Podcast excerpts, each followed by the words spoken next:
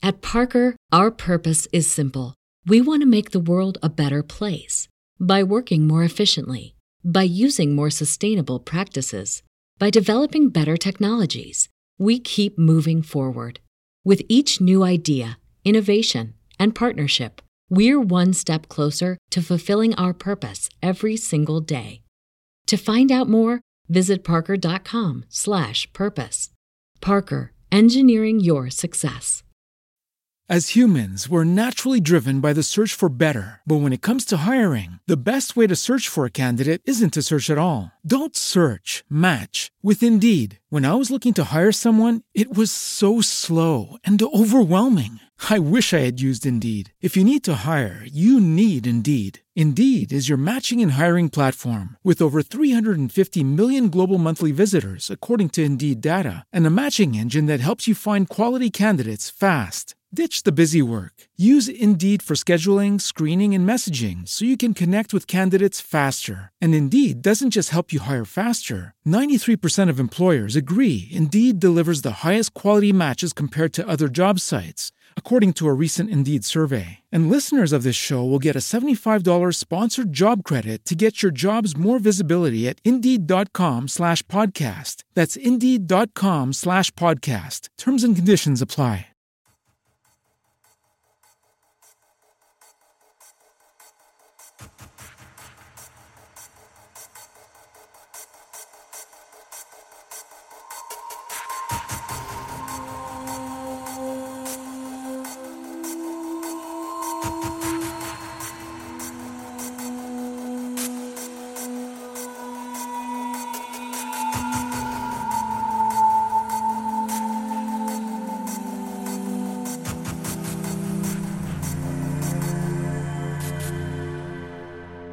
Sì, siamo là. Abbiamo avuto un problema mai, mai visto.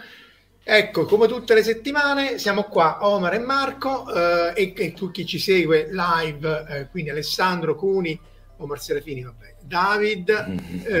eh, Giacomo Lanter, Gabriele Spalla, Giorgio Giarlo, Tiera Erde, Luca Sac- Saccani, scusa, io non vedo niente, Michele Sessa, Alessandro Forroia che aspetta da 10 ore, PH73, e direi che più o meno siamo tutti e poi quelli che ci ascoltano ovviamente in differita o su YouTube o sul podcast di cui Omar è signore e padrone. Vai, Omar, signore e padrone, onore ciclo tuo. No, a questo punto, vista, vista la cosa, sarà il Führer, no? praticamente di fantasia. Ah sì, ma, ma Truppen Führer, allora, perché effettivamente non abbiamo citato i Blues Brothers, cioè non, almeno non nelle slide, in realtà. Beh, i fascisti dell'Illinois che tanto esistono veramente. Proprio. Nazisti dell'Illinois. Illinois, esatto. Ma puntata un po' particolare perché tanto parliamo anche di, eh, di, di una deriva, soprattutto quella nazista, che c'è sempre quella sorta di trinomio, no? Eh, Terra Cava, UFO nazisti, lato scuro della luna, se volete ce, ce ne sarebbe da, da, parlare anche perché soprattutto nel, nell'ultima parte della guerra c'è stata una, una policy di, di, di gestione delle, del, degli armamenti da parte dei, dei, del Terzo Reich che era veramente ai confini della fantascienza. Eh, direi Marco partiamo, partiamo con quelle che erano a questo punto le, allora, sì, partiamo le... con, con, i classici della la, fantascienza. La parte poi... seria. Se, ah, se... vuoi partire con la parte seria? Allora, prima saluto, uh, vabbè, David già l'ho salutato, Antonio Di Mezza, Kuma74 e PH è sempre, era sempre lì. Allora, la parte seria è, è, è nota, nel senso che... Ehm... Ah, io intanto segnalo che sono un cartonato, eh. Questa sera sono qui in veste di cartonato, quindi... Eh, sì, attenzione che si potrebbe non notare la differenza con le altre volte. Eh, ciao Giampaolo. No, eh, no. Marco ogni tanto muoviti così per far vedere che sei vero, eh, che non sei esatto. Va bene, allora la parte classica sono le V1 e le V2, quindi essenzialmente sì. eh, i, i, nazisti nello sviluppo delle armi da guerra eh, fecero avanzare soprattutto la, la rocket science, l'astronautica, eh, in maniera ehm, notevole, tanto più che poi alla fine della guerra furono loro, la von Braun, a portare gli americani nello spazio e poi sulla Luna. Le V1 essenzialmente erano aerei eh, a reazione non guidati, quindi erano eh, assolutamente eh, automatici, avevano un raggio di 240 km eh, 830 kg di, di, di, esplosivo, ne hanno lanciate 29.000, soprattutto queste sono quelle che avevano bombardato Londra nel, nel periodo del Blitz, tra l'altro in risposta a un bombardamento su Berlino che essenzialmente fece perdere la guerra ai, ai, ai, nazisti perché essenzialmente bombardando Berlino l'affronto su come col, col Tokyo, eh, col Tokyo Raid di, di, di Doolittle eh, non quello che parlava agli animali, ma essenzialmente fu un affronto tale che i nazisti rispetto a bombardare con le, prima con gli aerei e poi appunto con le V1 e le V2 le basi di difesa della, della RAF si spinsero fino a Londra con più rischi, più danni, eh, però non danni di tipo, um, di tipo militare e quindi essenzialmente poi alla fine persero la battaglia in Inghilterra, ossia quella a cui mai più eh, così, po- così tanto fu dovuto a così pochi, cioè alla, all'aviazione eh, eh del, della RAF. Salutiamo Vincor 2, Corrado P, Alberto Oliva, accidenti, qui siamo, siete tantissimi, e vabbè, continuiamo con le V1, punto 44. Cioè, siamo... sì? Posso fermare un attimo perché tu hai detto L'unico apporto scientifico sono state le V1 pratic- no, o V2. Il primo, e... no, no. Sì, il primo c'è da dire che dal punto di vista tecnico ci sono, sono andato a cercare il nome corretto, i Messerschmitt ME262, che sono i primi aerei a reazione mai esistiti, cioè mai creati da, e pilotati. Mm-hmm. Quindi cioè, va ricordato che comunque il, il record precedente cioè, o meglio, il Guinness dei primati del primo aereo era italiano, poi quando è stato declassificato appunto la, la, quello tedesco eh, siamo, siamo, stati battuti. Quello italiano era un misto, a dire il vero, quindi un po' particolare. Cioè, era in contemporanea senza che nessuno dei due sapesse dell'altro? Eh, no, in realtà gli italiani probabilmente lo sapevano, però ah. erano gli unici che l'avevano reso pubblico all'epoca, mentre i nazisti no, quindi eh, si è saputo solo a fine della guerra, quindi per un periodo erano gli italiani che avevano questo mm record del primo aereo a reazione, a reazione. che poi comunque quello italiano non mm. era totalmente a reazione. E tra l'altro era... Marco appunto David fa notare appunto quasi in contemporanea che la V di V1 e V2 stava per arma di rappresaglia. No, sta, leggi, leggi pure. Sì, sì. No, leggi eh, vai, vai. Allora, eh, se, allora, sperando che colleghi tedeschi non mi... Scaffe i colleghi tedeschi non mi sentano, però esatto. Wer war Wurstwaffe? Ecco, esatto. Sì. Ha letto meglio. Eh, però Promosso. io volevo evidenziare Stefano Sattella che ci dà dei giovincelli e questo ci, ci, ci rincuora. Grazie. Appunto, questa dà l'idea della grandezza delle, delle V1, tra l'altro, eh, ecco, eh, tra l'altro è interessante perché se ne reazione poi in realtà, eh, a parte le ali, eccetera, ma eh, racchiudeva il, il um, gli elementi essenziali di quella che poi sarà la missilistica e l'astronautica ancora adesso, cioè combustibile e comburente, due contenitori, eh, fanno appunto il razzo, poi sostenuto con le ali è più efficiente perché una parte appunto te la dà la spinta aerodinamica, poi il sistema di guida che dovrebbe essere questo qui e, e, e poi la, la, la, il payload che in questo caso era la, ehm, le, era la parte delle, delle, delle bombe. E la cosa interessante è che, data la velocità, potevano essere intercettate dai, dai, da, da, da, dagli aerei, cioè dagli Spitfire eh, inglesi. Questa a sinistra è la, uh, la V1 e questo qui è l'aereo che con un colpetto d'ala cerca di farla cadere lontano dal, dal centro abitato. Appunto, i numeri che, da, che danno gli storici Wikipedia, quindi sempre prenderli con beneficio di inventario, sono dell'ordine di 10.000 V1, di cui la maggior parte a Londra, un, ne arrivarono lì il 25% facendo, eh, che, se conti, le conti come casualties, 25.000 casualties, divise appunto in 6.000 morti e 20.000 eh, feriti. Quindi danni ingenti, eh, carry on, il famoso carry on, però essenzialmente fecero poco o niente dal punto di vista eh, militare. Poi arrivarono anche le V2, queste sono più grosse, più pesanti. Qui, qui amo sempre ripetere quando faccio vedere queste slide, il nazista quadratico medio, il nazista di, di, di riferimento. Mm. Eh, anche qui combustibile e comburente, eh, sistema di guida e poi payload. Tutti i razzi hanno questo problema essenziale, che, essenzial- che, che fondamentalmente la maggior parte è carburante, è tutto eh, massa eh, inutile. L'esplosivo è molto piccolo, ma anche se lo voglio mandare in orbita, anche il satellite è molto piccolo. Poi c'è il sistema di guida, comunque sì, appunto, qui un, una tonnellata di esplosivo, per fortuna è con l'esplosivo, intendiamoci, rispetto a 12, a 12 tonnellate eh, di, di, di, di, tutta, di tutta la V2. E tra l'altro David Cash appunto si rifà al Caproni, cioè ci cita che era un pulso reattore, mentre il, il Caproni Camprini era un reattore con compressore e post bruciatore. Eh, era e, quello che dicevo prima. Esatto, sì, non ho citato la, la, mitica Caproni a cui sono stato in visita anche un mesetto fa. Andate al museo di Trento se vi capita. Ah, ecco, sì, sì. Tra l'altro ripreso anche da Miyazaki nel, nel, nel Si alza il vento. Le V2 erano in realtà denominate A4 come sì. i fogli le Puno saranno state le vabbè no, non la faccio e, vabbè, queste lanciate da Benemonde un migliaio di, di, di, di V2 eh, essenzialmente cioè, questo è interessante perché è essenzialmente inefficienti cioè l'effetto era ehm, psicologico ma effettivamente i danni sono molto molto ridotti ma questo poi si è visto sempre cioè anche adesso purtroppo l'artiglieria può fare fino a una certa serie di danni ma poi alla fine se non entri e anche l'aviazione ma se poi non vai con la fanteria non, non riesci a, a, concludere niente. Resta il fatto che poi alla fine Von Braun, eccolo qui col braccio rotto, scappò quando aveva capito che era tirava, scappò, si è reso agli Stati Uniti perché poi si dividono a metà eh, sia il personale che l'equipaggiamento tra sovietici e statunitensi. Lui fu portato via nel maggio 45, quindi poi andò nel eh, Operation Paperclip, appunto, ne, portarono via 1600. Eh, David Spoiler, dice giustamente Alessandro Forroia, essenzialmente andò a fare il programma spaziale ehm, statunitense con, qui, eh, eh, con Walt Disney, questo qui a sinistra, con i razzi e così via.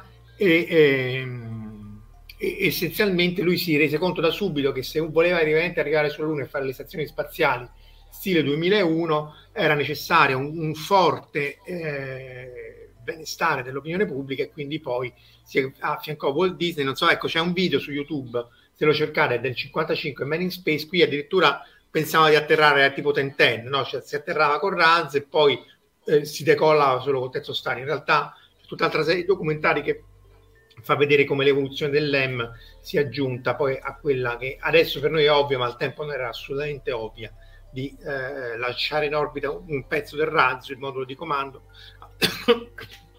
scusate, atterrare con un pezzo e ridecollare col, con l'altro pezzo. Qui appunto è Von Braun che ci fa lo spiegone e vabbè, no, qui però finisce la, la, la, la cosa. Allora direi, eh, vai.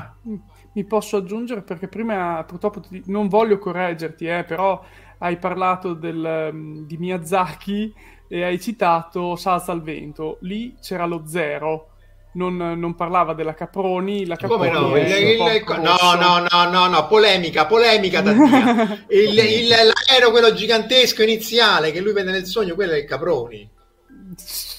Sì, va bene, ok, vabbè, allora Stacci. L'ha, l'ha citato Stacci. un attimo. Anzi, lo metto l'unica anche cosa, momenti, l'unica, l'unica cosa che non hai detto però è che eh, il primo aereo della Caproni si chiama Ghibli ed ah, è sì, appunto sì, dato il nome allo studio Ghibli di Miyazaki. Che però essendo giapponese lo, chiamano, Ghibli. Ghibli. Ghibli. G, G, G, Ghibli. E, ecco qua David che, che infinitamente più esperto di noi sicuramente le bune erano intercettabili le rampe, eh, rampe appunto questo l'avevamo detto che il, il, la gittata era molto più piccola mentre le V2 a 4 erano para, parabolico nel senso che appunto poi era quello che diceva anche Jack O'Lantern cioè tu accendi i razzi e poi il volo è eh, come gli attuali missili balistici intercontinentali, solo che adesso c'è un sistema di, di puntamento. Mm. Quando finisci il carburante vai giù uh, appunto a, a parabola. Eh, uh, Fabrizio, ciao Fabrizio, ciao Stacce, Hobby Media che immagino sia un certo personaggio che io conosco, eh, anche lui è giapponofilo, eh, giapponese quasi, giapponese. C'ha ragione Casolino, dice Luca Signorelli, appunto. Eh, ma do, ma smettetela, ma smettetela, solo perché hanno messo un aereo così a caso all'inizio. No, non è a caso, era un caprone all'inizio. Dai, allora adesso vediamo la parte fantascientifica. Omar Omar. Beh, no, eh, io direi Marco ci riallacciamo alle Wunderwaffen a questo punto. Vai, Bunda. Ah sì, sì, giusto. Praticamente eh, que, que, diciamo le V1, le V2, ma anche quegli aerei reazione che citava Marco Taddia prima, praticamente alcune altre realizzazioni facevano parte di queste, quelle che venivano da da Goebbels denominate le Wunderwaffe, cioè che praticamente vuol dire armi meraviglia o armi miracolo, che erano queste armi che certe volte rasentavano letteralmente la fantascienza, con il quale c'erano studi di avanzata progettazione, studi di avanzata progettazione che secondo Goebbels dovevano ribaltare, erano talmente potenti, talmente perfette, talmente avanzate che avrebbero dovuto ribaltare le sorti della guerra quando ormai la, la Germania era in caduta libera come, come, come, come una V2 col coso spento. Esatto, esatto. Ah, per esempio una, una, una famosissima di, di, queste Wunderwaffe era quello che ho fatto vedere adesso che è il, il, il la, Land Cruiser P1000 Ratte, che prende Land Cruiser vuol dire incrociatore terrestre, eh, Ratte Ratto, perché c'è anche il topo, praticamente. questo doveva essere eh, era eh, il progetto che tanto era stato dato, era stato un progetto della Krupp eh, al quale Adolf Hitler aveva dato il benestare, doveva essere una sorta praticamente di, di incrociatore terrestre, perché era un super carro armato che pesava oltre mille, mille tonnellate, con uh, un equipaggio da, di 12 persone, addirittura al suo interno prevedeva addirittura un, una, un bagno, una toilette, da grosso che era, e praticamente aveva questa caratteristica di avere sopra questi due pezzi di artiglieria che erano dei pezzi d'artiglieria navale, per intenderci quelli erano gli stessi calibri che montava la, la Bismarck, per intenderci, corazzata Bismarck.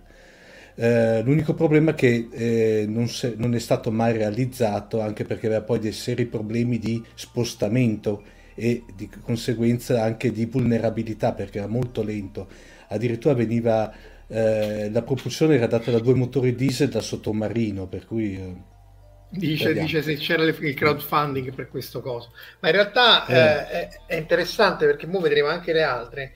Cioè è chiaro che a un certo punto, quando poi l'illusione di, di, di rivoltare i sorti della guerra o di qualche cosa era tale che poi la, l'alto comando stesso non, non poteva più rompere no, i vestiti mm. dell'imperatore, cioè non poteva più rompere mm. l'incantesimo, si illudevano di queste cose assolutamente implausibili. Cioè, c'è da dire che queste armi erano state anche progettate più che altro per propaganda, cioè per, da, eh, per essere utilizzate come propaganda per incutere paura nel nemico. Cioè, sì. Quindi sì. Eh, anche per dire nella prima guerra mondiale eh, il, i tedeschi avevano la Grande Berta, che era praticamente un cannone semovente su rotaia eh, che però era facilmente, cioè nella seconda guerra mondiale ce n'erano anche lì, ma sono stati presi subito, cecchinati dagli aerei, dall'aviazione, che erano molto più eh, Beh, anche, che nella anche prima. adesso si sta vedendo che i carri armati hanno, ma si sa, una durata molto limitata, quindi poi è solo questione di quanti ne produci, stile Stalingrado, che li producevano nelle fabbriche di trattori, rispetto a quanti te ne distruggono. E, e, anche adesso in Ucraina purtroppo stiamo assistendo al fatto che non è cambiato molto su quell'aspetto lì. Eh, sugli aspetti navali magari la questione dei droni sta cambiando un po' le cose. E appunto, ehm, vabbè, Jack Hunter dice che con il culo si faceva prima spostare. Eh infatti. Eh, eh. Comunque, altre per esempio prevedevano, andiamo velocissimamente. Eh, una questa, questa abbiamo già fatta vedere, è bellissima. Allora, c'era, c'era praticamente quella che veniva de- la, eh, addio, perdonatemi il mio tedesco che veramente, mamma mia, da licenziamento, Sonne, Sonnenwehr praticamente, che era la morte nera nazista, cioè erano arrivati addirittura a eh, progettare questa sorta di stazione, spazio, stazione eh, orbitale che era dotata di questo grosso specchio praticamente parabolico che intercettava il, il sole praticamente e inceneriva eserciti, città e, e, e flotte sostanzialmente. Beh, i pezzi Ma... c'erano tutti nella morte nera, sì, eh, perché appunto sì, c'è il laserone sì, qua. Eh, vedi, eh, quella, eh, ma ma, ma, tra l'altro era, anche, era stata minuziosamente studiata anche per quanto riguarda il riciclo dell'aria, gli approvvigionamenti alimentari. Eh, direi che era, cioè, i, i, i, piani c'erano tutti. Saltiamo poi a quella che era, per esempio, quello che veniva definito, ecco, quello di Talto è tristemente famoso perché, ecco, questo qui che era il V3, oppure detto anche HDP, eh, cioè il cannone ad alta pressione, che tra l'altro è tristemente, cioè, può essere tristemente famoso perché se vi ricordate ai tempi c'era Saddam Hussein che lo stava poi realizzando. Sì. E Questo poi l'ingegnere che lo stava facendo sì. è morto in circostanze sì. misteriose. Questo è interessante perché praticamente era studiato per sparare eh, delle granate di, da 60 kg eh, che raggiungevano Londra.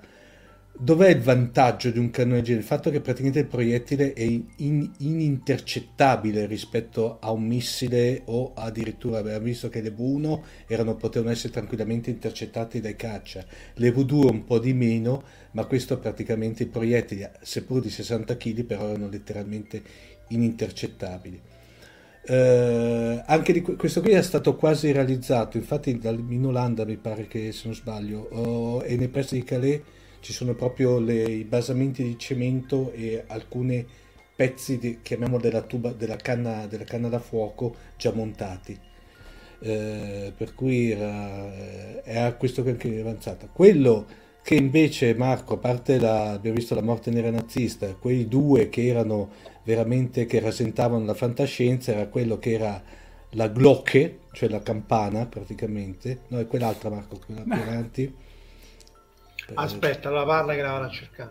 Tanto di cosa. La campana, che è, la campana è qualcosa che è venuto fuori di recente da, diciamo, da, infatti è quasi una mitologica, però sembrava che erano questi studi che stavano facendo su questa arma che non si riusciva a capire, eccola qui, che cos'era una sorta di arma, un disco volante, che si basava sull'antigravità oppure sull'energia nucleare eh, non si capisce bene gli studi, però esistono praticamente dei, dei, eh, dei siti di presunta sperimentazione in Polonia di quest'arma qua. Comunque non è stata realizzata sostanzialmente. Mentre invece l'altro che ultimamente ce lo siamo visti benissimo nella saga di Iron Sky sono gli Annenbau oppure detti anche V7 che erano dei veri e propri UFO praticamente, eh, quello che si vede, quella slide che hai fatto vedere prima Marco. Questa? No, no, sì, la slide quella di prima del disco, eccolo qua, eccola qua, eh, che praticamente sono quelle che in Aero Sky chiamano le Valchirie sostanzialmente, ma cioè, erano mm. proprio degli... Dimmi Marco, scusa.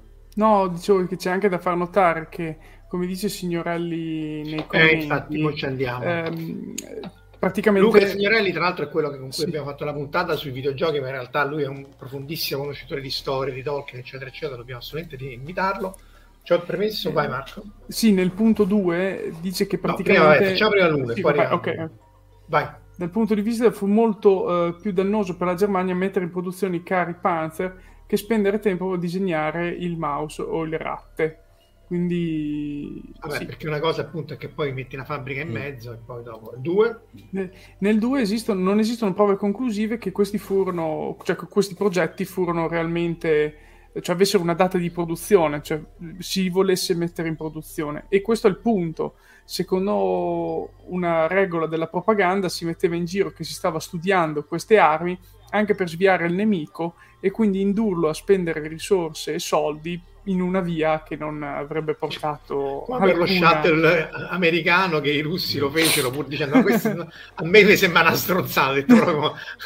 e dice sì ma lo fanno gli americani allora facciamo pure noi eh, e poi appunto 3 vai leg- leg- anche, leggi sì, punto 3 anche gli alleati avevano le loro Wunderwaffe quindi sì, adesso è eh, eh, solo che erano più bravi a farle passare per progetti ragionevoli. Ok, vabbè, lì è, vabbè, è marketing. Lì, eh, lì no, oppure la propaganda, perché appunto come ho detto sopra, Goebbels era ministro per la propaganda, anche mm. noi ci avevamo, cioè noi no, perché noi eravamo fascisti all'epoca, anche dopo l'8 settembre, no, su Marte. metà, metà e poi arriviamo anche a quelli su Marte. E quindi, vabbè, comunque eh, eh, avete capito. Però resta il fatto che questi qui poi hanno in qualche maniera condizionato l'immaginario collettivo sia dei, dei, dei, racconti, che tra l'altro lo vedremo tra poco, in realtà l'Alto Castello non è che ci sono queste, queste cose qua. E sul di nucleare c'era poco, cioè si volevano fare le, le bombe nucleari, ma ehm, non riuscirono a far nulla. Tra l'altro c'è tutta la storia di Korodeschi, che è un nostro collega più anziano di me, che lui era in fasce, i suoi genitori Pier Gorodeschi e la madre, eh, entrambi fisici, rubarono 20 kg, no, 20 tonnellate di, di uranio ehm, no scusate, 2 tonnellate di uranio dal Collège de France poco prima che la Germania capitolasse a Parigi e lo portarono di nascosto, cercavano di andare da Cherbourg in, in Inghilterra, non ci riuscirono e lo nascosero poi in una, proprio come Indiana Jones, in una miniera in Marocco di un ex studente del padre di Gorodeschi, eh, appunto sottraendolo agli, agli, a, ai, ai nazisti. Allora, visto che è già la seconda volta che Jack O'Lantern lo cita, è il caso il di parlare del raggio della morte. Eh, sì, praticamente il raggio della morte, diciamo, di Majorana doveva essere una di quelle armi di distruzione italiane, appunto, che però non ha mai avuto probabilmente nemmeno chissà che sviluppo, che ricerca.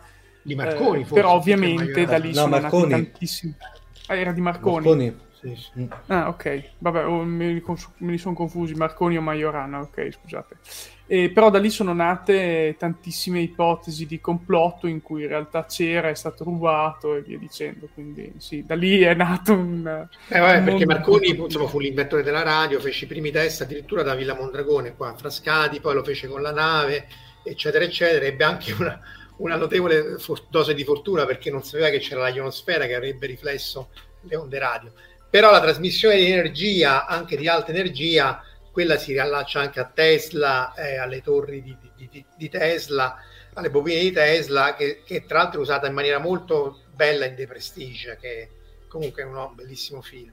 Sì. E, ora trasferire energia in grosse quantità con le mm. bobine di Tesla è un po' fattibile, ma insomma si fa prima mettere un cavolo, onestamente. Però il fatto che Tesla avesse per primo nella guerra delle correnti implementato la, la, la, corrente alternata e che poi la gente lì per lì non lo capisse perché la matematica era troppo complicata, era eh, è vero. Majorana, lui era un fisico teorico, dei ragazzi di Giovanni Sperna, sparì in circostanze misteriose, alcuni dicono che si sia suicidato, altri dicono che fosse ancora a Roma negli anni, eh, anche parecchi anni dopo la fine della guerra, e però lì c'è il problema del, di questo libro si può dire, libraccio di Sciascia che diceva che in realtà lui avesse avuto sentore delle armi nucleari molto molto prima. E Amaldi disse che appunto eh, che, che, era il giovane, il ragazzo di Giovanni Sperma, di, queste, queste, sono tutte sciocchezze, non, ha, non, ha, non aveva alcun senso. Però appunto le, le cospirazioni, le, le, queste cose qua nascono anche da quelli che sono presunti essere bravi scrittori, quando, però, quando poi vanno fuori dal seminato. Boh, eh, tra l'altro Marco, il, il, il, il, raggio della morte citato da, da, da, da Marco Taddia e soprattutto nel primo volume è uno dei, come dire, dei, chiamiamoli protagonisti della, della trilogia d'Occidenti di Mario Farnetti, che è questo autore italiano che praticamente ha fatto questa trilogia ucronica in cui eh, l'Italia, eh, mantenendo una sorta di eh, non belligeranza, eh, diventa una sorta di superpotenza per cui non, non, entra la seconda guerra mondiale, poi ci sono una serie di eventi per cui eh, Hitler subisce il famoso tentato dell'operazione adesso mi ricordo più quell'operazione Valkyria, quello, quello Valkyria, sì. esatto, esatto, per cui praticamente c'è il fatto che l'Italia diventa una superpotenza e a un certo punto entra in ballo il, il raggio della, della morte. La consiglio come lettura perché soprattutto il primo e il secondo e il terzo non è un po' degrada, però sono abbastanza notevoli come, come romanzi. Cita sempre Luca il più bell'uso del mortaio Tesla e nel manga Battle Angel Alita, sì, quello effettivamente eh, su Majorana ci dovremmo tornare. Mm. Sottolineo anche che di Alita c'è un bellissimo film a cui non verrà mai dato un seguito, però non è stato capito con Coso, no? Walls, come si chiama? La... Sì, grazie, sì. Eh... No, un bel film quello. Eh... Io ho trovato la storia dell'Ida un po' standard, detto, è fatta bene, raccontata bene, ma insomma è sempre la città bassa, la città alta, di cose, eccetera. Però, però direi che merita. Senti, visto che stiamo in, in, in questo debordamento di fantascienza però questa non è, non è, fantascienza, ma è scienza, è storia, eh, di storia fascista, che dobbiamo assolutamente citare. Eh sì, eh, sì. perché eh, cos'era il 29 settembre l'Italia, no, Marte è fascista, no, non mi ricordo Marte il nome. Fascista, fascista. È fascista, è fascista. eh, fascisti ecco su Marte, ecco. Ehm, con tre gallette cada uno come desco, hanno fatto questo viaggio nel missile tedesco sottosale, sottosale e sono arrivati lì. E poi con un imperativo categorico, respira, hanno iniziato a respirare. Non c'è aria, me ne frego! esatto.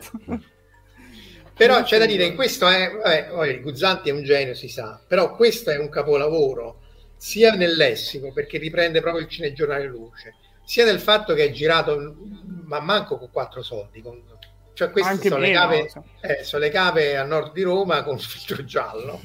Mm. E,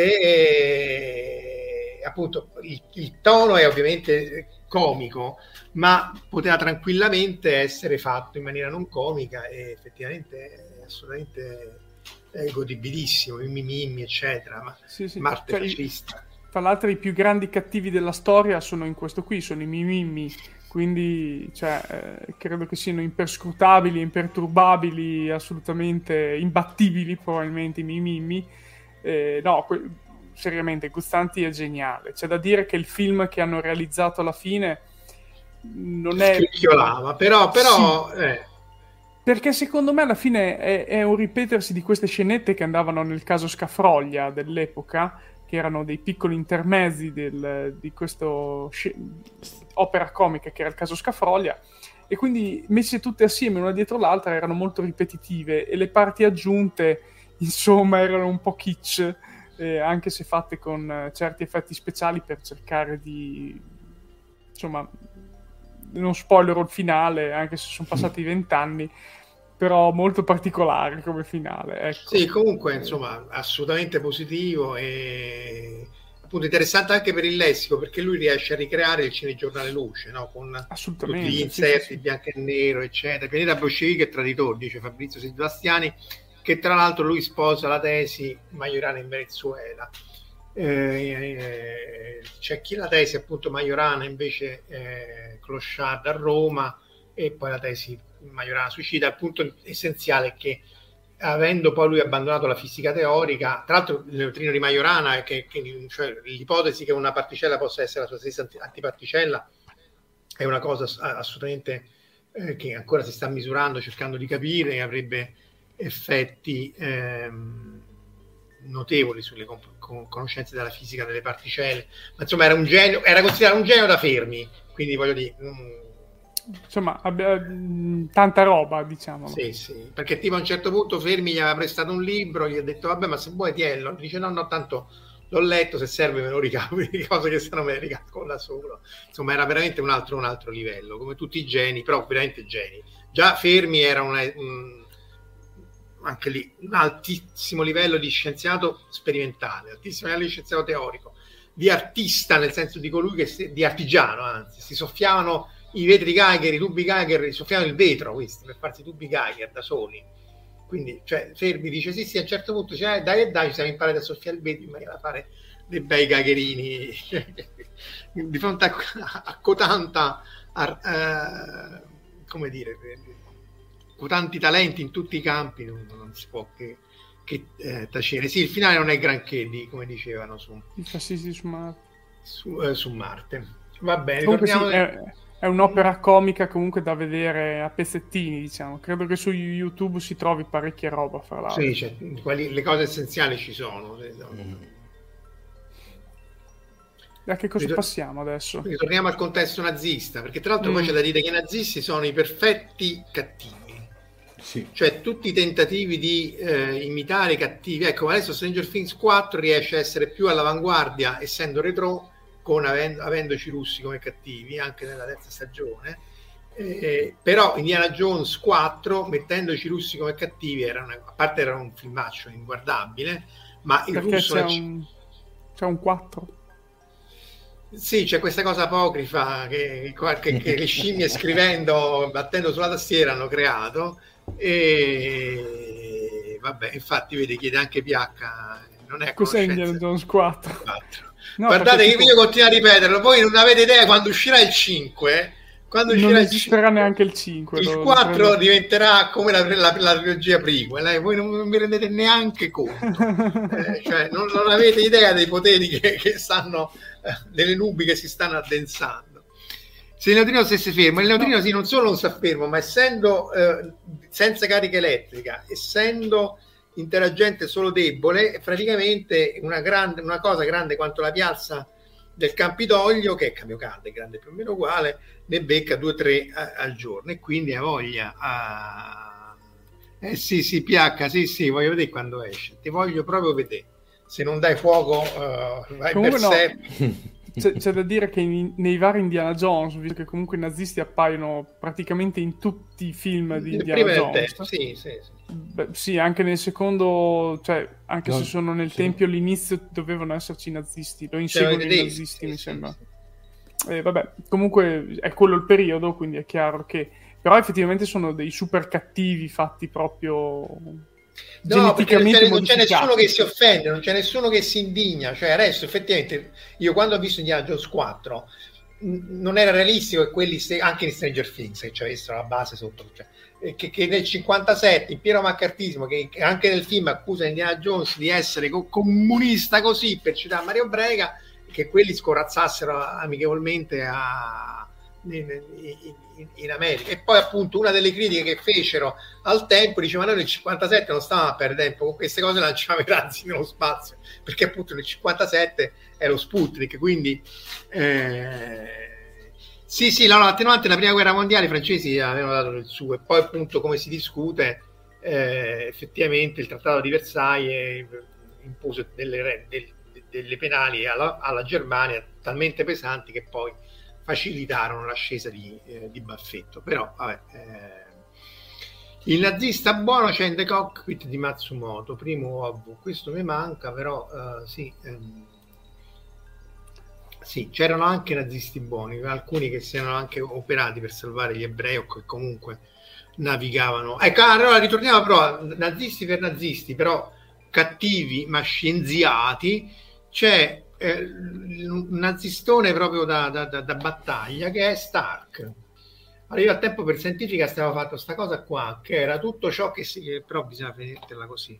Tutti gli Stark, allora Stark era, eh, lo Stark era, era questo qua, Johannes Stark, eh, che essenzialmente la premio Nobel del 19, fondamentalmente una botta di fortuna invereconda, capì che eh, l'energia degli atomi, essenzialmente gli orbitali atomici, al tempo quando non, ancora non era chiara la carica quantistica, eccetera, eccetera, però essenzialmente le, le, posizioni degli elettroni degli atomi che sono le stesse in assenza di campo elettrico, in presenza di campo elettrico, essenzialmente alcune direzioni, cioè c'è una rottura, no? Mentre x, y e z sono le stesse, se non c'è campo elettrico, se io metto un campo elettrico, una direzione viene preferita e quindi l'energia si divide. Quindi quello che era un'unica energia in assenza di campo elettrico si divide in varie energie. Quindi vabbè, io qui avevo provato a fare, ciao Emilio, avevo provato a fare vabbè, una gag, eh, come sapete, la Barza, e quindi tutti gli Stark, de, appunto, cioè Johannes Stark è questo fisico, tra l'altro ehm, non aveva capito niente dell'effetto Stark, non aveva capito delle motivazioni, eccetera, eccetera,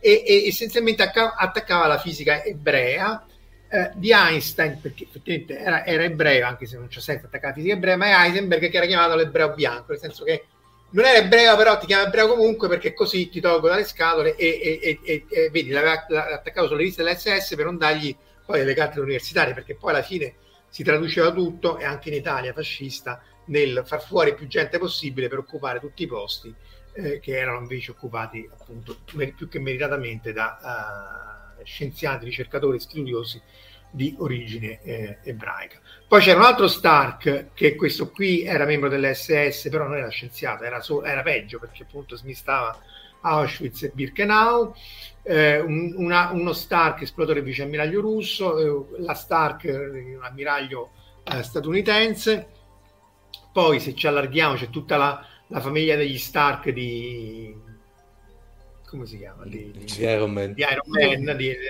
pa, pa, padre, figlio. Diciamo sì, della, della, fantascienza, diciamo così.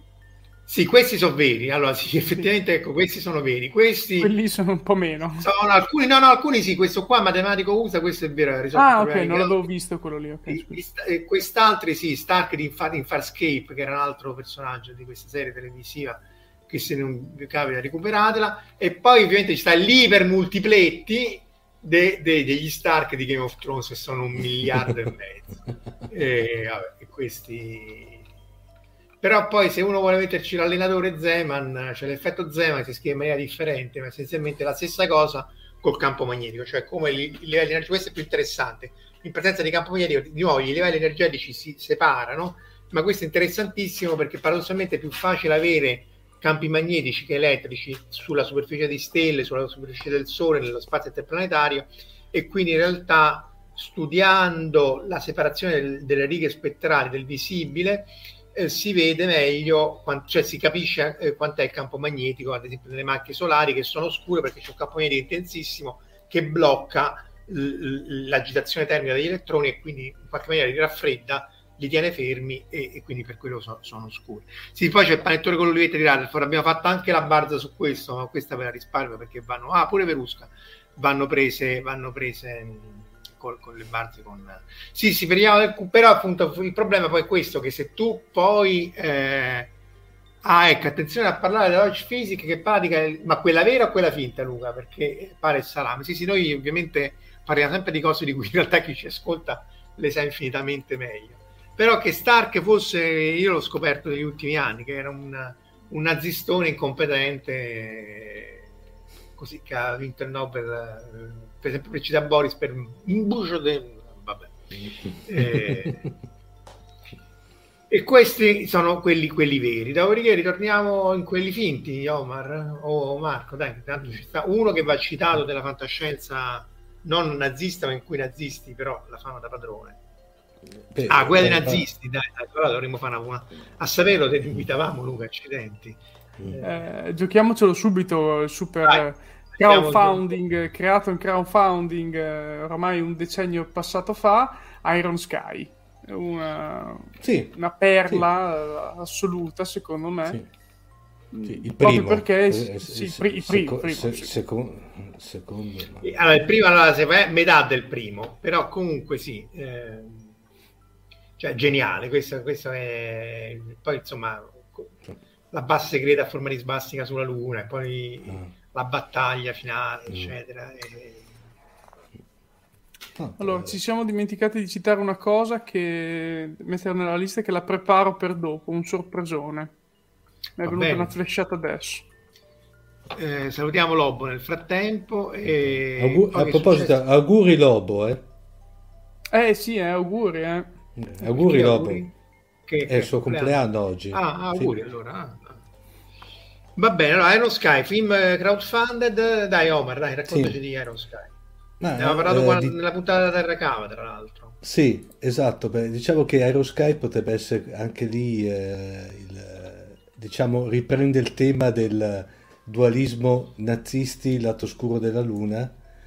La cosa interessante è che sostanzialmente Timo Versuola che dopo ha il difetto che dopo un po' come dire entra in questo loop di citazioni che dopo un po' smarronano nel senso più, più stretto del termine un po' eh, qua è forte perché c'è già all'incipit della storia che c'è quella sorta di presidente che è una chiara presa in giro di, di Sara Pe, eh, Palli, Palli, no? quella, sì. Palli che per eh, tirarsi su nella, nella, nella diciamo nel, nel gradimento de, de, dell'elettorato organizza questa nuova missione sulla Luna, tra l'altro con un astronauta di colore, che cosa vanno a prendere? Uno, un modello praticamente del tutto inetto, no? sostanzialmente, che già da lì il, la cosa poi forte è sostanzialmente che quando poi, eh, tanto si possono dare spoiler perché è tanto un film del 2012, per cui sì, direi che poi voglio, non è che c'è le no, la, la, la, cosa lì poi carina è il fatto che dopo eh, sempre questa presidentessa sfrutta i due nazisti che arrivano sulla Luna, che erano dei bravissimi comunicatori, per farsi totalmente la nuova campagna elettorale, no? per cui è interessante. Dopodiché sì, ci sono delle notevoli cadute di gusto. Sì, dice i dialoghi, Simone dice che sì, sono agghiaccianti. Sì. No, no, ma anche Salvatore, quello... eh sì, sì, insomma, non è, non è, un capolavoro, però è geniale, insomma, è no, un po'... Uh... C'è per esempio quella che io ritengo una delle scene più mitiche del, del, del, cinema, diciamo così, ironico, è quella famosa scena dove c'è il... Eh, se, che sequestrano lo smartphone al, alla, alla, all'astronauta di colore e le chiedono cos'è questo? E lui dice è un computer. Allora lo scienziato tedesco si gira questo è un computer. Fa quell'altro questo è un computer si gira c'era tipo un ENIAC elettromeccanico dietro enorme no? tipo, tipo quello sì. Dandì questo è un coltello sì. ma è tutto quello che direi che dopo ha ripreso sempre i nazisti perché dopo passiamo dal lato scuro della luna alla terra al lato interno della terra sì che era Aerosky Coming Race che qui in Italia l'hanno tradotto con la battaglia continua che però veramente Vabbè, però anche qua cioè, cioè è bellissimo perché cioè, Hitler a cavallo di un dinosauro sulla Terra cava sì. scende proprio tutti gli special. Sì. Cioè, esatto. che altro dai rimasto? Cioè, Beh, questo, però, questo le ha vinte tutte, però. Eh, però rettiliano tra, rettiliano, tra l'altro. Sì, sì, sì, rettiliano, no, non sia mai perché ecco. sì, poi si rivela eh. la. No, sì, lì, cioè, lì, il secondo lì... comunque è nettamente inferiore rispetto al primo, secondo sì. me. L'unica, l'unica, cosa che è bella del secondo è la presa in giro degli, degli adoratori della Apple, praticamente. Vabbè, quella, quella è bellissima, quella è geniale. cioè, con la chiesa nella, dietro, nel, sì. dietro, la luna, è bellissimo. No. L'unica che mi viene in mente è quella, però per il resto carino, la storia un po' tirata. Tra l'altro poi ecco ho visto, ho visto, che c'è stato un periodo, un periodo, però dopo l'hanno tolto subito che era disponibile mi pare su Amazon Prime Video da vedere. Poi l'hanno tolto mm, subito. mm, sì sono mm, non, non so, so, se c'è ancora, fosse ancora mi sembrava ci fosse adesso controllo al volo e ti dico però comunque no, no, godibile anche ovviamente perché poi nel frattempo anche gli effetti speciali già notevoli nel primo Iron Sky qui si sono ulteriormente evoluti. Una bella sto- una storia così da passare una serata diciamo sì, sì, poi mm. diciamo, quando non si prendono sul serio, secondo me il film sì. già... Sono, sono, entrambi su YouTube, sì. Eh, su, ah. sì, ce la faccio, su, sì. su Prime Video. Ah, oh, perfetto. Quindi le voci del terzo, ci sono voci del terzo, anche chi ci ascolta, sapete niente di un terzo Iron Sky? Mm, no, no, sinceramente perché, no. Perché questo autore finlandese, tu hai detto il nome, non me lo ricordo, ma insomma era nato con le parodie di Star Trek e di Babylon 5, no? Sì. Sempre no, più raffinate, fatto, peraltro. No, no, aveva fatto, lui era partito a fare delle parodie di Star Trek, Star Wretch praticamente. No, eh, sì, Star Wretch, che erano prima fatte bidimensionali col, con, un, so, con un computer, non più 6, o un Commodore 64 o un, un, Sinclair. Dopodiché si sono sempre più evolute, tanto aveva fatto l'ultimo che Impe Pirkening, che era praticamente Star Trek, secondo me meglio, molto meglio delle ultime incarnazioni. Dai, no? diciamo, chiudiamo anche la cosa, molto meglio di Discovery di adesso esatto, e portiamo a casa adesso, anche, anche, anche eh, eh. il perculamento di, di Discovery. Eh. Eh, fra cui c'è quella famosa, questa famosa battaglia in cui c'è questa sorta di eh, si può dire Marco come si può dire mix fra sì, l'universo sì, di Star Trek e l'universo di Babylon 5 dove c'era il famoso invece che Gary Boldy era Gary Brandy l'eroe, l'eroe di due Brandy c'era l'ambasciatore eh, Vosh mi pare invece che Kosh tutte, c'è questa famosa battaglia fra la flotta diciamo la flotta stellare e le astronavi di, di, di Babylon 5 che tra l'altro poi in alcune questo, questo, pezzo di battaglia che tra l'altro è fatto, fatto abbastanza bene tutto conto dei mezzi spesso e volentieri si trova su youtube come questo improbabile come dire, eh, pezzo mai, mai, fatto vedere di praticamente di un crossover fra eh, Babylon 5 e Star Trek, mentre invece è proprio tratto da questo film qua sostanzialmente.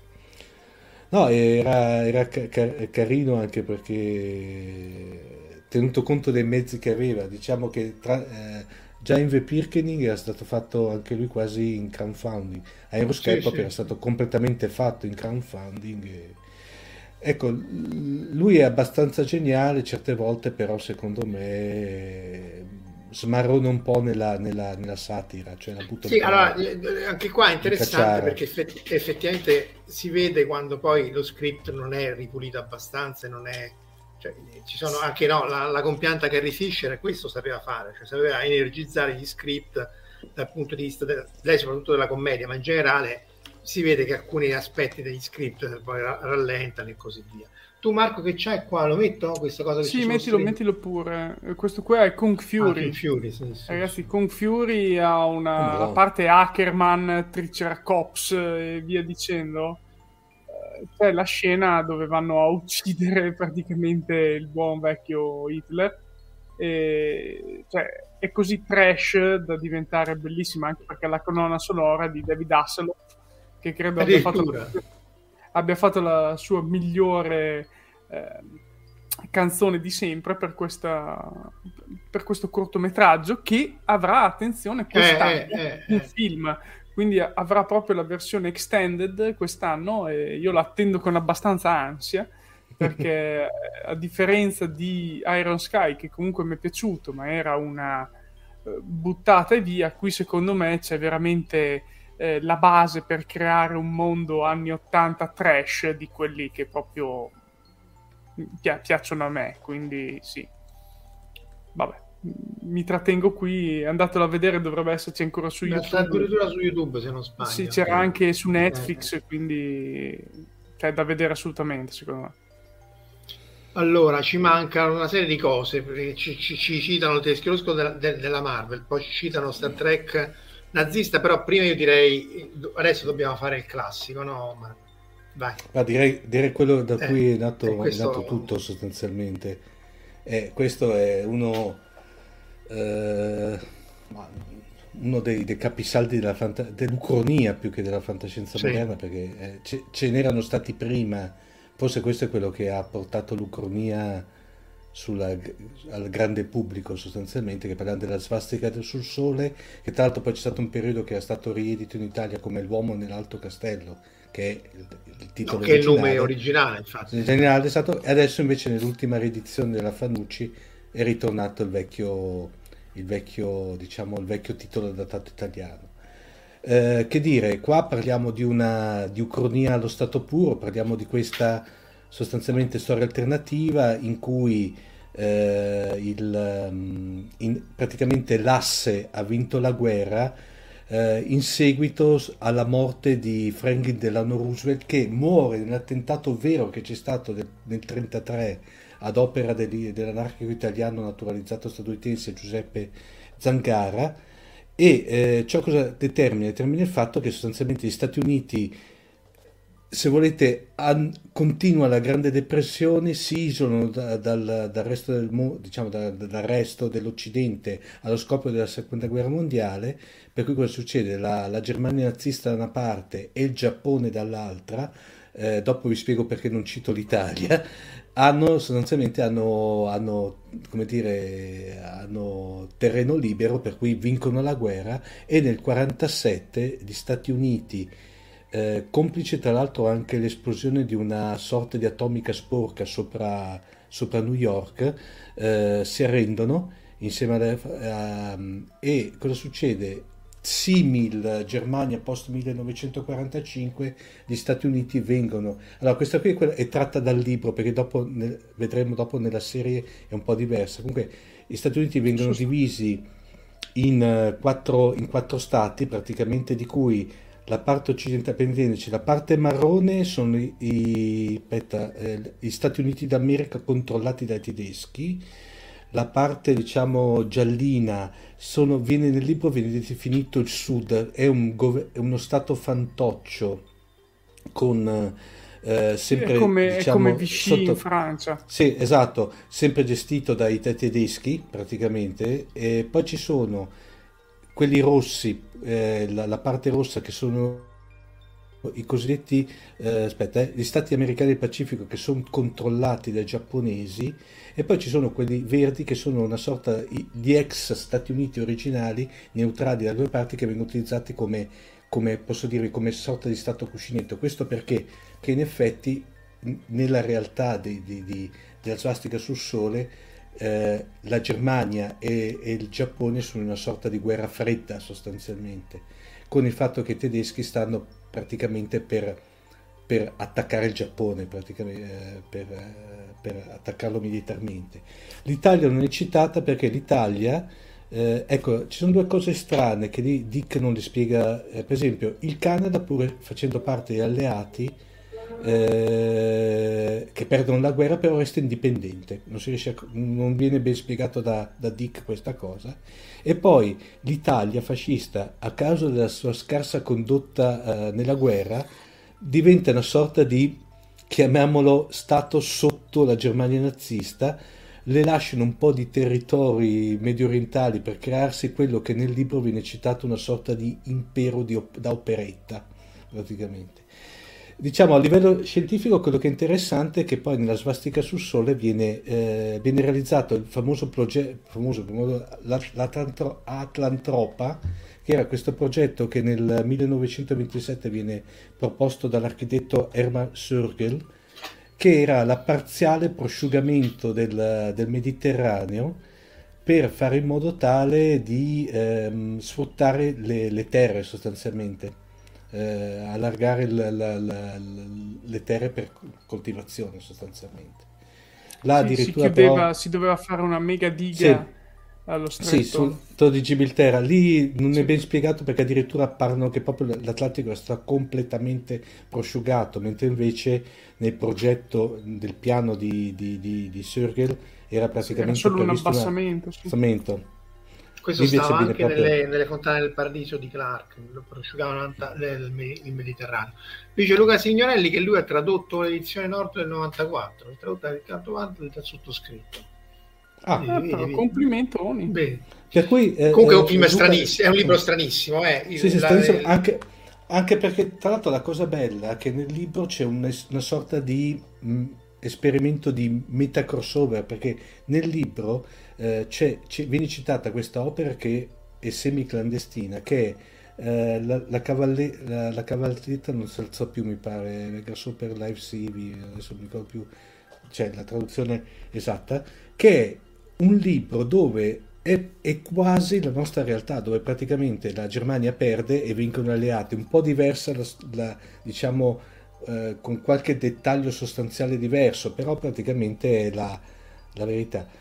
Che dire poi, eh, è, è, è un, si basa tutto nel senso che i, i, i, i Ching, l'oroscopo cinese, ha una prevalenza fondamentale, perché soprattutto nella parte diciamo perché viene ovviamente viene visto dalla parte diciamo tedesca e dalla parte e dalla parte diciamo eh, cioè, cioè, la storia viene narrata da due parti soprattutto nella parte quella gestita dai giapponesi i Ching sono fondamentali perché c'è gente che non inizia la giornata senza prima aver senza consultato l'oracolo eh, però è, è interessante. Eh, tra l'altro poi nell'ultima edizione Fanucci ci sono presi dagli appunti quelli che dovevano essere una sorta di... Già... All'inizio della sì, sì.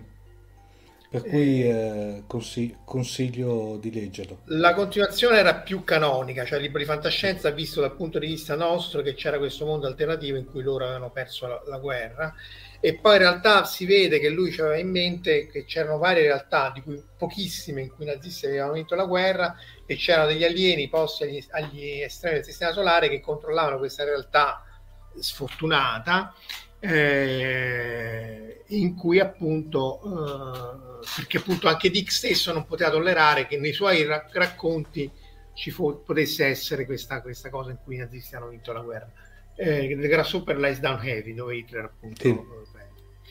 vabbè qui citano più volte eh, eh la, la, citiamola anche se non so se abbiamo le slide mm. che, che, è la prima puntata di fantascientifica cioè sì. uh, ra, ra, ra, Ramta, Raumschiff Patrol, Patrol, Ram Patrol che è le fantastiche avventure dell'astronave Orion. One Patrol esatto. il... questa però è fantascienza non, non nazi no, post... no, non nazi. No è tedesca tra l'altro poi è addirittura al primato di essere arrivata prim, leggermente prima della prima puntata di Star Trek serie classica per cui tanto io questa serie non mi ricordo proprio mai di averla vista. Mi ricordo eh, appunto eh, che ne avevate parlato voi scientifica se, con se, eh, sì, sette puntate praticamente eh, sono tutte in bianco e nero tanto fatte tenuto conto dei tempi con effetti speciali pionieristici del tipo che per simulare le bolle utilizzavano l'Alka-Seltzer, ehm, eh, nei, eh, nel, nel, nella, nella, plancia c'è un ferro da stiro all'incontrario, non ci sono queste cose, però la serie era notevole anche perché c'era il primo esempio di, di equipaggio multirazziale. E, eh, le trame erano interessanti, peccato che praticamente nel, si è conclusa dopo sette puntate, tra l'altro c'era stata questa, a un certo punto queste, queste voci che c'era, eh, oddio, Ronald Emmerich che voleva farne una, non si capiva se un film o una serie ex novo per cui praticamente interessante. Poi vi ripeto, andatevi a vedere ehm, se vi interessa l'argomento, cioè a parte la prima puntata di Fantascientifica, poi ne avevo parlato sia su Tom's Hardware sia sul mio blog di questa serie qui. Che sì, uno... sì, sì, c'è di, c'è di, tutto. Non a tutti piace, appunto, David dice una delle boiate più grosse, però insomma ha fatto un po' la storia. Sì. Sul, finale, sul finale io ho visto solo non fino in fondo della serie, che era un po' lenta, bella ma lenta e no, il finale del libro non c'è, fondamentalmente no. Perché il libro non è che racconta questi che combattono, non c'è niente, c'è solo questi, questo commerciante che appunto eh, in questa in America... È come, è come un uno intreccio di quel mondo. Sì. Bravo, bravo. È un intreccio di vicissitudini umane sostanzialmente il libro di Dick. Sì, cioè... Va preso so... per quello cioè non è che vuole raccontare una storia, ti sta raccontando delle storielline all'interno di un mondo che si è creato lui. Quindi, eh. Eh, no, eh, nel, nella serie che non è così brutta, ma effettivamente è, è, lenta. Le prime due stagioni probabilmente sono le migliori, probabilmente la prima. Dopodiché si perde un po' e insomma bisogna dire che comunque trattano il multiverso in maniera migliore rispetto a quello che sta facendo la Marvel ultimamente, secondo me. Vabbè, Quindi... sei, perché se nella fase negativa non ti va bene niente, questo è il periodo che fai recensito. Ecco, se volete andare a vedere un po' le recensioni negative, ci sono quelli di Raffaele e Gianpetruzzi che abbiamo avuto la settimana scorsa e quelli di Marco Taddia che non ti piace né Kenobi né, né Stranger Ma Things. Non, non, è che non mi stanno piacendo, è che mm, non lo so, forse perché almeno nel Stranger Things inizia a essere un po' stantia, ma in realtà poi alla fine le ultime puntate ha preso il problema è che mi hai fatto 5 puntate che non mi hanno detto molto, ma vabbè. Obi-Wan invece, vabbè, è quell'altro discorso, mi aspettavo qualcos'altro di diverso, va bene. Ma vamo, speriamo che migliori. Però citando fantascienza che avevamo chiesto di Star Trek, no? Facciamo i nazisti sì. di Star Trek a questo punto. Eh, ah, sì. Perché siamo già a un'ora, eh? Allora, di Star Trek... Eccolo eh, qua, guardate che, che splendore. Vai. Allora, c'erano praticamente i, i, nazisti vengono citati in ben, aspettate, ecco qui, in ben eh, t- un episodio più un episodio doppio. Allora, questo qui è quello della serie classica, il secondo episodio, il ventitresimo episodio della seconda stagione, che è gli schemi della forza, Patterson Force, forza. perché sono gli schemi della forza. Ma, ma è Star Trek, non Guerra Stellare. È Star Trek, sì, sì, però si intitola ah, sì, schemi no, della vabbè. forza. Ah. Ma è interessante perché qui, perché sono vestiti nazisti? Perché eh, parliamo di questo pianeta. Eh, con queste serie sono, sono bellissime le premesse assurde. Vai, vai, scusa. Perché praticamente parlava di questo, di questo pianeta in cui, eh, diciamo, con uno sviluppo paragonabile a quello che poteva essere gli anni 30, eh, che viene visitato da questo storiografo terrestre che a un certo punto non dico che va fuori di testa, però dice questi sono un grandissimo casino, eh, non riescono a gestirsi, cosa faccio? Applico quello che era lo stato più efficiente, efficiente. cosa fa? Praticamente riproduce lo schema nazista sostanzialmente. Il bello è che Spock le dà anche ragione, eh, perché dice era logico che applicasse, perché in effetti la Germania nazista era... Ecco, Sembra per sono... Sì, che poi tra l'altro sì. tanto efficiente non era, cioè non è vero per niente, perché appunto mm. eh, quello, quello, è interessante perché lo, lo, ribadisce molto Levi nel suo libro, se questo è un uomo, perché Ma, appunto lui mamma, da chimico si no, sa... Scusa, eh. c'è, c'è, Luca Signorelli che ha citato Spring Fang for da, per favore non toccate le vecchiette, mamma mia, questa da, da, da, da mille punti, è veramente... Eh, sì, sì. Ecco. No, scusa, scusa Marco. No, no, dicevo niente, che appunto Levi nel suo libro Se questo è un uomo, lui da chimico che viene, si salva proprio perché aveva le conoscenze di chimica e quindi viene messo in una fabbrica che aveva tutti i prigionieri ebrei, dice, ci teneva a ribadire che quella fabbrica non aveva mai prodotto nulla di utile per lo sforzo bellico, perché essenzialmente tutto il loro modello uh, era assolutamente inefficiente. Ecco, semmai era aveva un minimo di efficienza in più quello alla Schindler di, di Schindler's List, mm-hmm. ma comunque era assolutamente inefficiente. quindi non... Uh, Let's Kill It dell'era di Moffat che eh, sappiamo che Bruce ama Moffat di, Doc, di, Doctor Who però poi c'era anche di, di, di Enterprise che non me la ricordavo esatto. la sa- ecco. allora questo, diciamo mentre questo qui se volete c'era la riproposizione se volete su un altro pianeta mentre invece in Enterprise c'è il doppio episodio che è pri, i primi due della quarta stagione che è il fronte della tempesta, del tempesta Stormfront titolo originale in cui c'è questa storia alternativa in cui ci sono degli alieni che erano, facevano parte, vi ricordate quella famosa guerra fredda temporale che era un po' una delle sottotrame vero, qua, di, di, praticamente di Enterprise che danno una mano ai tedeschi sostanzialmente e i tedeschi invadono Mara, un aiutino. Ecco eh, ovviamente dopo arriva l'Enterprise e rimette tutto a, rimette a posto la linea temporale. Quella che è forte, poi passa la slide, ecco, a parte la, la scena, la, la, la, Casa Bianca con fuori il mouse, eh, il caramato mouse fuori con la, guerra, con la Casa Bianca con le, con le svastiche, però c'è anche quella scena, quella, mi pare che l'è passata prima, la slide dell'Enter- dell'Enterprise che combatte con lo Stuka lo Stuka tra l'altro armato con un cannone a raggi praticamente energia sostanzialmente, per cui è uh, su... Uh, sì, da, dice da, la logistica da... è stato quello che ha fatto perdere la guerra. Alla Germania, anche attaccare la Russia non è che ha aiutato. Eh. E poi appunto lì aveva avuto una fortuna pazzesca perché quando invasero la Francia, che sfondarono da tutte le parti, lo dissero più volte, se li bombardate riuscite a farli fuori, in realtà nessuno li bombardò in maniera era la stessa colonna che si vide quando i, russi stavano invadendo Kiev e c'era 40 km di, di, di, ingorgo corazzato, e, però appunto lì non fecero nulla e si presero la Francia appunto Grodeschi e compagni dovettero scappare con le 20 tonnellate eh, eh, eh, di, di, uranio. Si Star Trek i nazisti comunque acchiappano, non c'è niente da fare. Ma ce n'erano tante di queste puntate, non, non con nazisti, c'era la puntata quella in cui c'era stata la terza guerra mondiale, c'erano gli Yanks e i Coms, ti ricordi? Sì, poi c'era cui... anche quella, c'era quella che c'era quel pianeta in cui la, la, Roma imperiale era arrivata quasi ai giorni nostri praticamente. Sì, no, tra l'altro un'altra, se, un'altra, serie di racconti. Sì, eh, mm. sì, sì, soprattutto attaccare sì, infatti con la logistica alla Mel Brooks, vabbè che pure noi che siamo andati là con le scarpe di cartone, non è che, che aiutava, eh. Mm.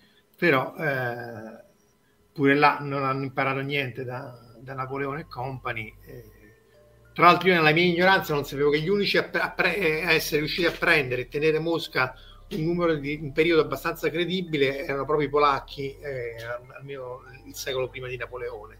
Ovviamente l'ha detto, ma senza nazionalismo, eh, uno studente, un non postdoc, un polacco. Eh, che appunto in realtà gli unici che forse ebbero successo a tenere Mosca e da allora appunto eh, eh, non, grazie al cielo nessuno, cioè, i nazisti non ci sono proprio arrivati. Napoleone ci è arrivato, ha fatto veramente toccata e fuga e, e vabbè. vabbè sì. Come diceva prima, la logistica dei trasporti tedeschi è stata Vabbè, anche perché comunque arriva fine Russia, sì, cioè, eh, eh, cioè, sì. dire, non è che anche è che perché eh, i, i, nazisti avevano comunque considerato di spostare tutto su treni, ma lo scartamento diverso tra la Russia messo apposta ha diciamo reso molto difficile mm. questa cosa.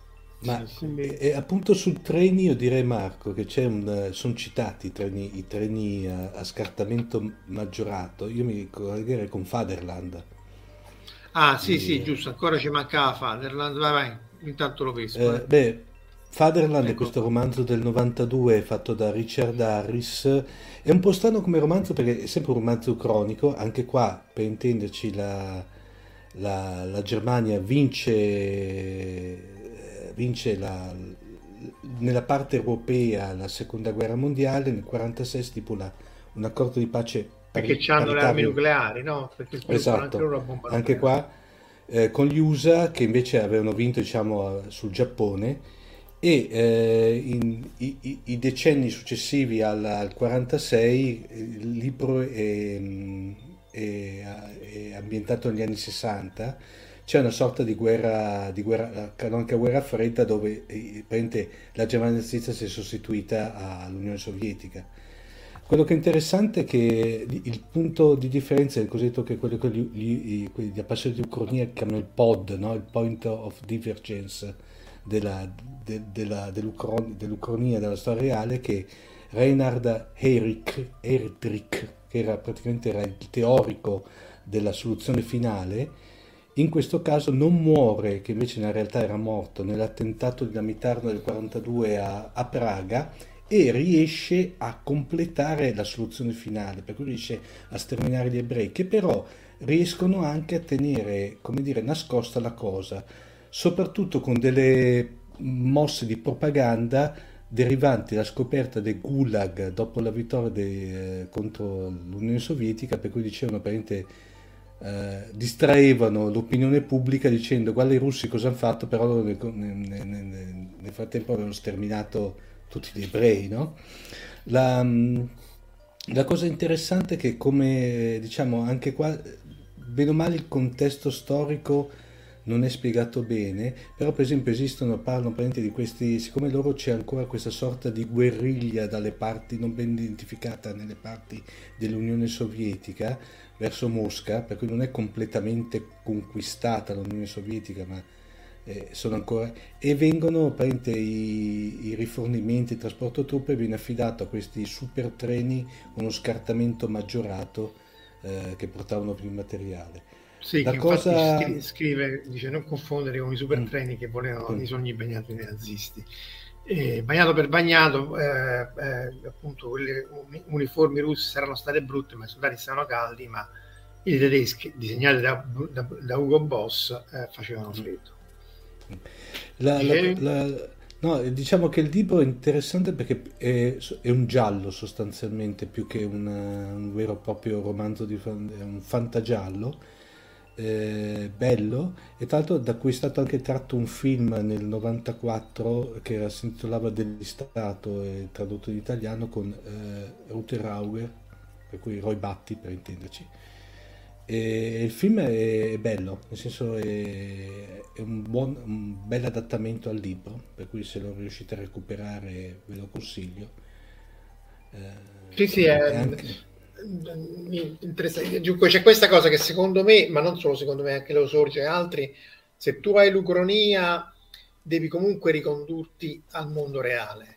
Nel senso che allora ce n'è Infinity, c'è Tartarlov che ha fatto tutta la seconda guerra mondiale, sì. che arrivano gli alieni. Allora, eh, eh, l'invasione e la colonizzazione. Sì, l'impero romano che appunto arriva fino ai giorni nostri, ce ne sono infinite di ucronie. Però eh, allora ce n'hai veramente infinitissime e quindi boh, eh, se in qualche maniera se ti riconduci come poi faceva Dick al mondo reale, cioè un aggancio sul mondo reale, allora riesci a vederlo con una prospettiva un po' più contestualizzata, altrimenti ne puoi fare veramente infinite. E se Napoleone avesse vinto a eh, Waterloo, e se quell'altra avesse fatto, e se Cesare non fosse mm. stato ammazzato, e se, se, se, la storia però così non si fa, però mm. queste sono tutte cose, non sei convinto. No, sono abbastanza convinto, anzi ti, ti voglio dare ragione, però cioè, deve essere una piccola modifica in un tempo, eh, cioè è vista in un tempo breve successivo, cioè non so, una modifica mm. fatta, mettiamo negli anni 30 e vista negli anni 60, 70, eh, cioè 30-40 anni dopo, quindi mi va bene anche che mi fai vedere Napoleone che eh, vince e conquista la Russia, ma me lo fai vedere in una... In, in un racconto in costume, quindi dell'epoca, eh, proprio perché altrimenti eh, la deviazione inizia a diventare troppo evidente. E, e non la sai calcolare, non sai fare la ricerca. Cioè, più, più, che calcolarla, secondo me si perde proprio l'idea della cosa. Quindi non... Roma eterna, eccolo non, non, non ti prende più.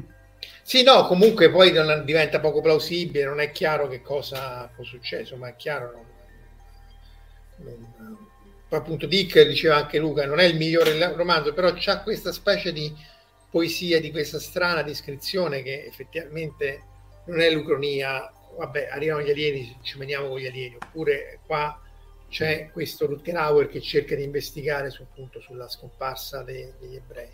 Però eh, effettivamente Dick eh, era, i romanzi che scriveva Dick erano molto lenti la maggior parte anche se se pecore elettriche il film è molto meglio arbitrale, c'è poco da fare, però... Eh... Sì, cioè secondo me sono cose molto interessanti dal punto di vista anche sociale e politico che vengono analizzate nella fantascienza, però sono anche molto, molto particolari da esaminare, cioè da immaginarsi e probabilmente non avendo una psicostoria realmente attiva facciamo fatica, ecco. Mm. Sì, perché appunto poi, poi, anche lì la psicostoria di Asimov pure si è rimangiato la questione, eh, però è chiaro, è difficile poi, come dici tu, portarla avanti per tanti anni perché la divergenza diventa talmente enorme. C'è anche The, Difference Engine che è molto interessante, un po' rispetto a questo tuo canone, no? Cioè Babbage perfeziona il computer meccanico, il Difference Engine alla rivoluzione industriale nell'Inghilterra vittoriana. Sì e Beh, lo steampunk, sì. lo steampunk. Però steampunk è quasi un effetto collaterale del, del, della diver- dell'Ucronia che è, ah, è sì, rivoluzione sì. industriale. Nella... Poi è diventato quello la parte dominante, paradossalmente. Però a me da pseudo-informatico, anche se non proprio informatico, insomma, è interessante come poi tu approcci, perché lì poi il problemone finale era eh, Gödel, non è uno spoiler, insomma... Eh, sì, eh. beh, eh, con quello lì si immaginava che quel supercomputer dell'epoca riuscisse a fare cose che potevano fare i nostri computer qualche decina di anni fa, quindi solo con 100 anni d'anticipo, quindi con tecnologie Vabbè, totalmente diverse. Qu- quanto sì. una, non una casa di più, appunto, come il computer. È come un pianeta quello... intero, direi. Allora, per trovare la risposta a 42 bisogna cercare la domanda a quel punto, però va bene. Va bene ragazzi, siamo ben oltre l'ora. C'è qualche altra cosa che ci siamo dimenticati? Ma dire...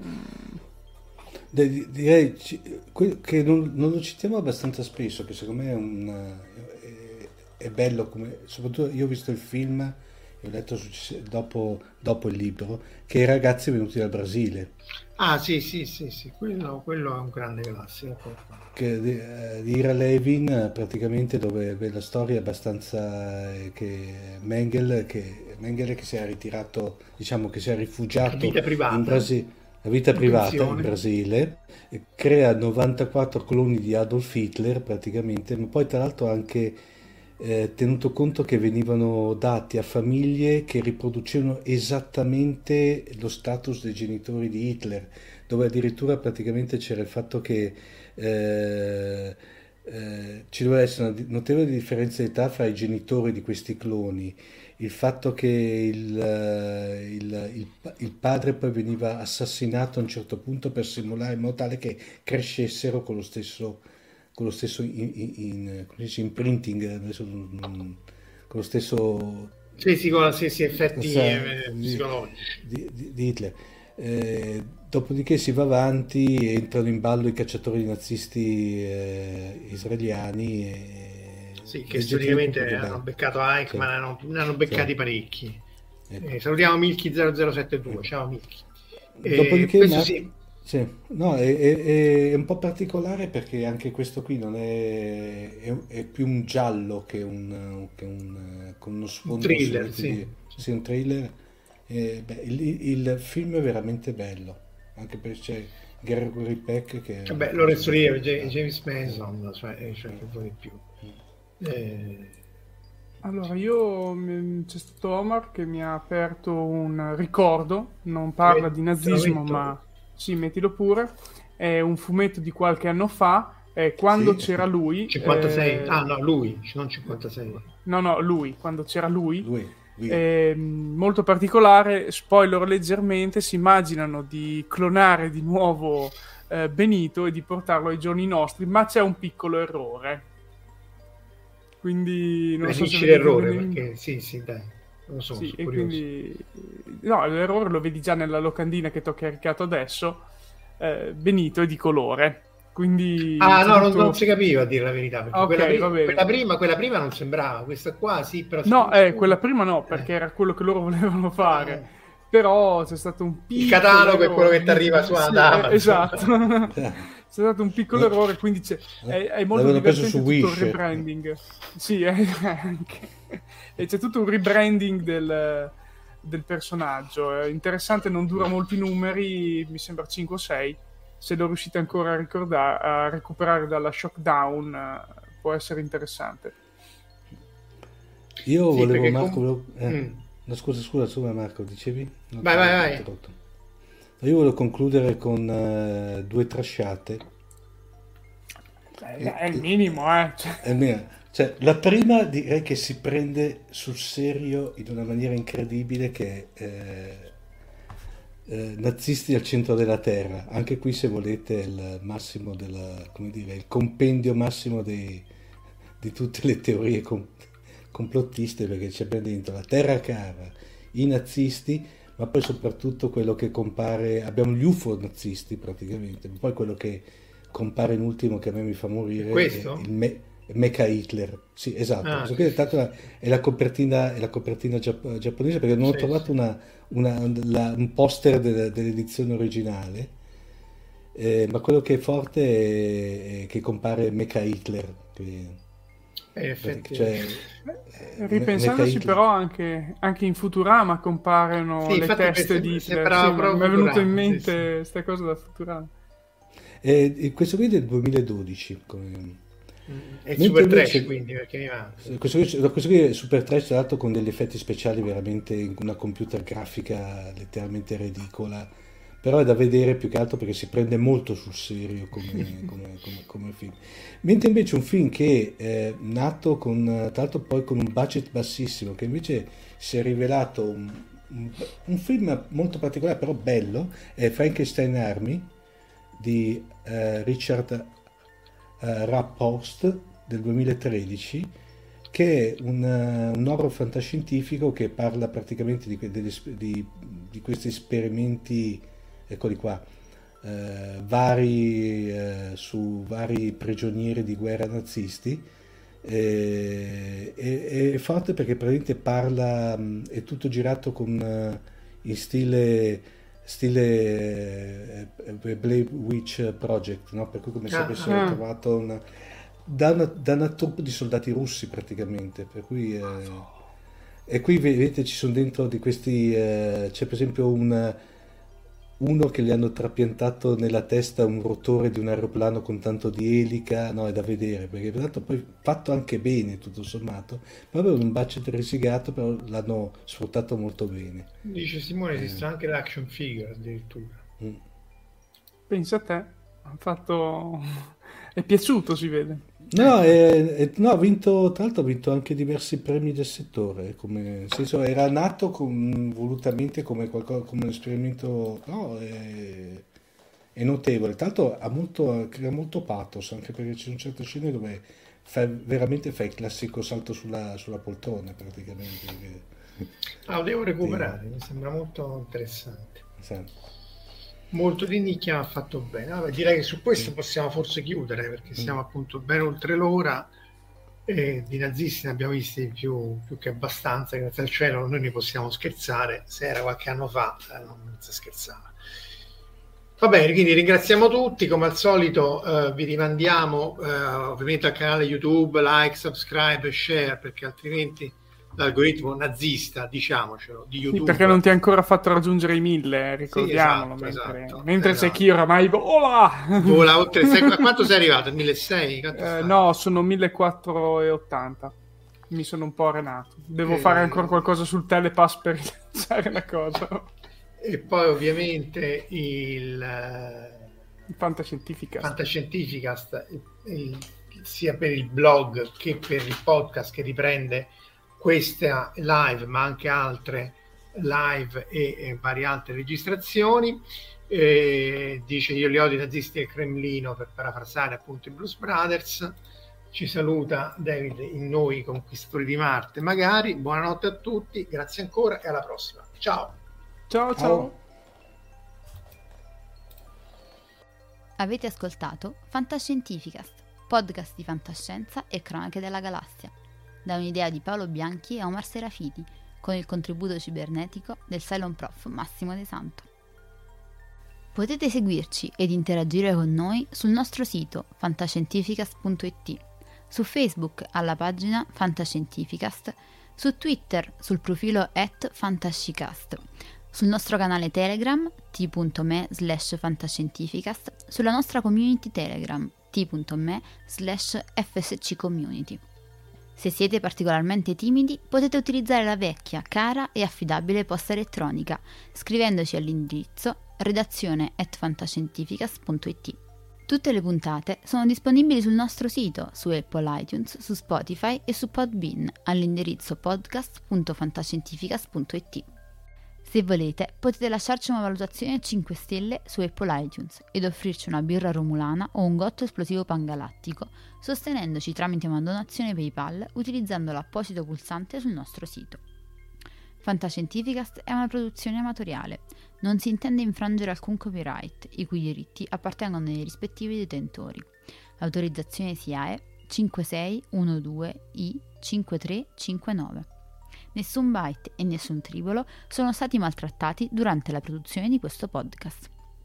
Alexa 4 e l'equipaggio di Fantascientificast vi augurano lunga vita e prosperità e vi danno appuntamento alla prossima puntata lungo la rotta di Kessel.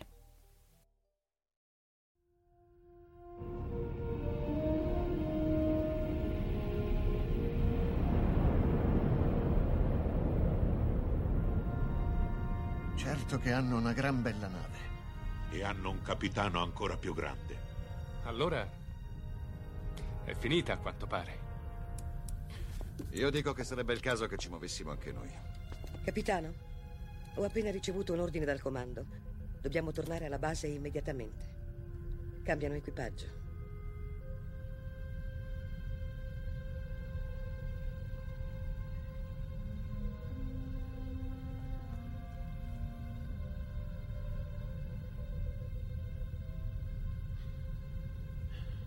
Se fossi umano, penso che ora la mia risposta sarebbe andate al diavolo.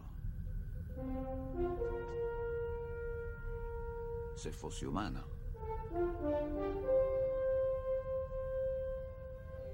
Che rotta, capitano.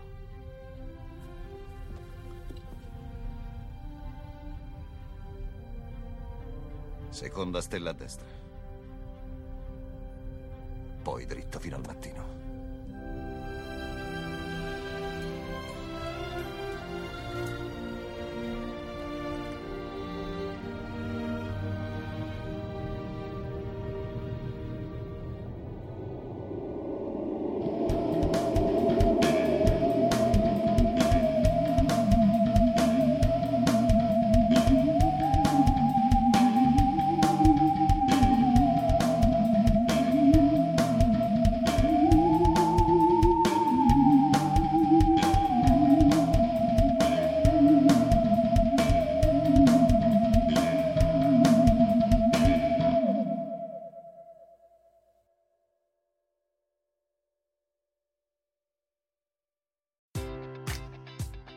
Enjoy all your favorite sports like never before at BetMGM. Sign up using code CHAMPION and receive up to $1,500 back in bonus bets if you don't win your first bet. When you register with BetMGM, you'll get instant access to a variety of parlay selection features, live betting options, and the best daily promotions in the business. And with BetMGM at your fingertips, every play and every game matters more than ever. Remember to use code CHAMPION and receive up to $1,500 back in bonus bets if you don't win your first bet. Place your money line, prop, or parlay bets with the king of sportsbooks today. BetMGM and GameSense remind you to play responsibly. See BetMGM.com for terms. 21 plus only, Virginia only. New customer offer, subject to eligibility requirements. Rewards are non withdrawable bonus bets that expire in seven days. Gambling problem? Call 1 800 Gambler. Promotion, promotional offer not available in Washington, D.C. At Parker, our purpose is simple. We want to make the world a better place by working more efficiently, by using more sustainable practices, by developing better technologies. We keep moving forward. With each new idea, innovation, and partnership, we're one step closer to fulfilling our purpose every single day. To find out more, visit parker.com/purpose. Parker, engineering your success.